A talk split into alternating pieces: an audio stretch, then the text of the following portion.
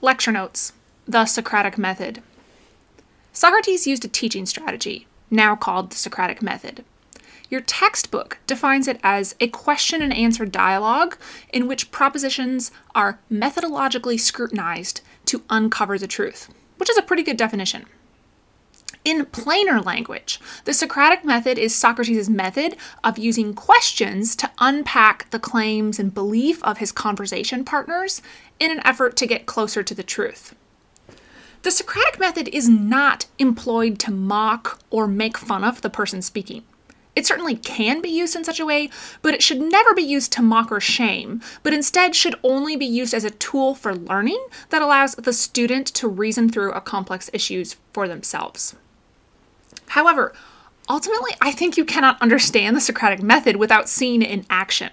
Please be sure you have carefully read the primary text excerpts, both the one from the Symposium and the Republic, in your chapter that show the Socratic method at work. Philosophy classrooms still use the Socratic method on a regular basis. This is part of why discussion and dialogue are so crucial to studying philosophy. Here's a really simple example of how the Socratic method might play out in a contemporary philosophy classroom. Student, I don't believe we have any free will at all. Teacher, so you will not mind then if someone steals your wallet after you leave class. Student, no, of course I would mind. Teacher, but it would be determined for someone to steal your wallet if there's no free will. The person stealing it would not do it from their own volition, but rather out of something else, whether their biology determines them to act or whether God determines them to act. Student. But it would be their body. Teacher.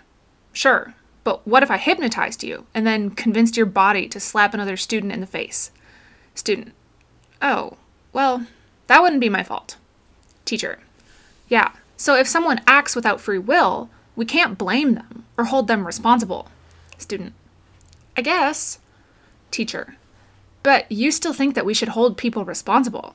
If someone stole your wallet, you would blame them. Student. Sure.